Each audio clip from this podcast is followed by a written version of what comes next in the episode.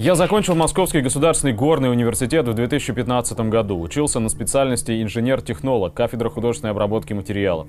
Когда в 2009 я поступал в ВУЗ, у меня был выбор между аналогичными кафедрами в трех разных институтах. МАМИ, художественная ковка, МИСИС и горный. Я попал под первую волну ЕГЭ после выпуска из колледжа. Набрав проходные баллы во все три вуза на бюджетные места, я был готов пойти в любой.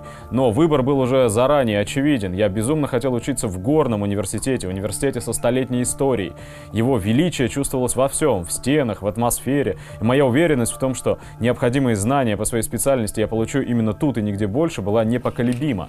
Однако выяснилось, что на дневное отделение всего 5 бюджетных мест. Мне не хватило нескольких баллов. Остальные 20 мест были платными и блатными. Об этом мне открыто сказали в приемной комиссии, предложив альтернативу – вечернее обучение на бюджете.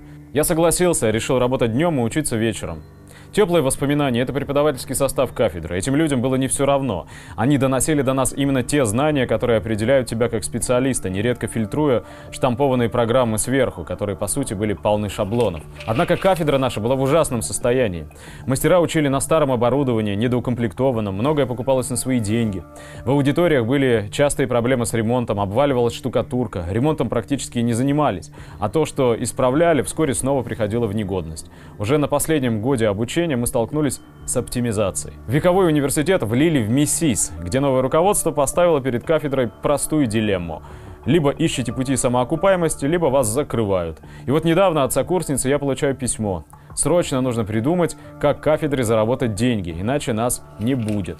Мои преподаватели, люди советской закалки, вместо того, чтобы делать то, что они делать должны, то есть учить детей, вынуждены думать, как бы на детях заработать. Даже не для себя, а для руководства с непомерными амбициями.